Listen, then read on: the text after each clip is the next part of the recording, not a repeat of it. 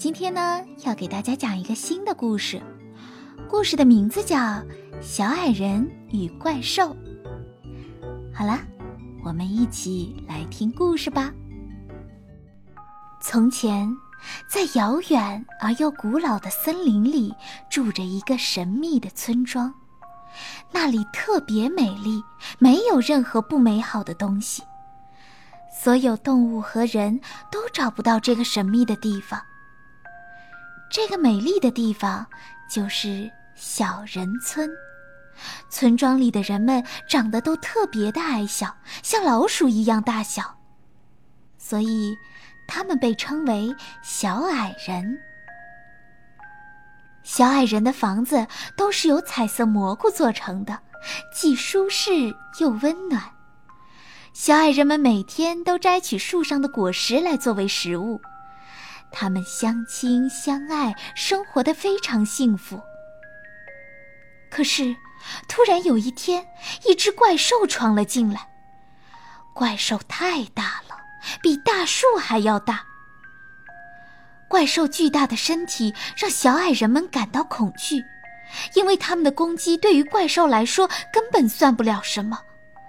大怪兽用它那巨大的脚在小人村里肆意的破坏，毁坏小矮人们的家园，还要吃掉小矮人们。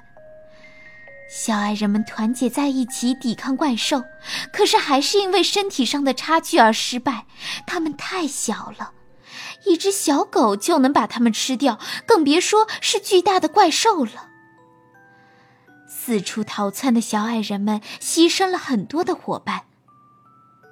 就在这时，小人村的村长拿出了一个从祖先时代就传下来的盒子，盒子里面藏着一个愿望，但是实现愿望的前提是必须拿自己最珍贵的东西来交换。矮人祖先曾经说过，不到万不得已，千万不能打开。村长觉得已经到了最后的时刻了。矮人村长已经一百零二岁了，他觉得这个世界上已经没有比生命更珍贵的东西了。只要能救大家，自己的生命根本算不了什么。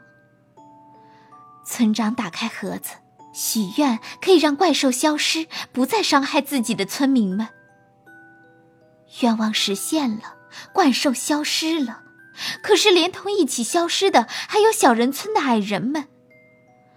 从矮人村长打开盒子许愿，决定用自己生命换取所有村民幸福的那一刻，他最珍贵的就已经不再是他的生命，而是所有的小矮人们。就这样，小矮人们从这个世界上消失不见了。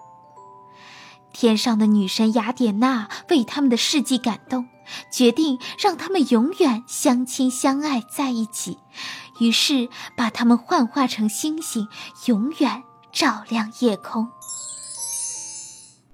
好了，今天的故事就讲到这里了。小朋友们听完故事之后，就要乖乖的去睡觉哦。让我们下一次不见不散吧。